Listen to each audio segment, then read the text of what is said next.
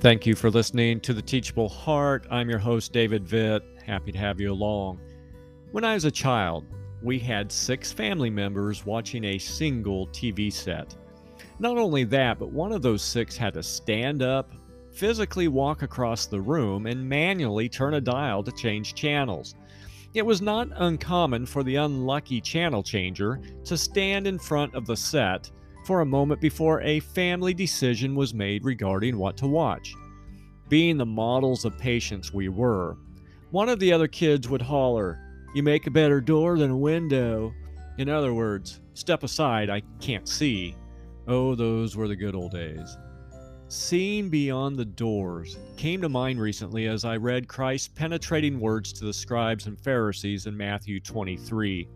The chapter contains what are sometimes referred to as, quote, the seven woes.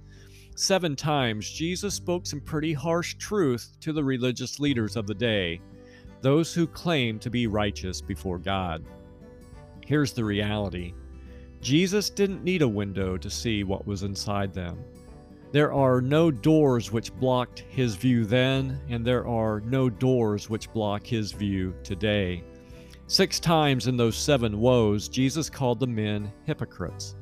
In ancient times, acting groups frequently had to play multiple roles as they traveled from town to town.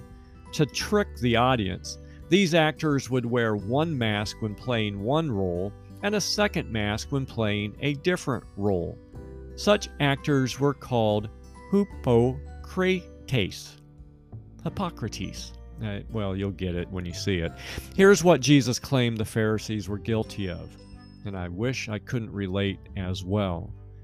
They paid special attention to the outward appearance. They cleansed the outside of the cup but ignored the grime inside. They painted the exterior of the tombs while death rotted within them.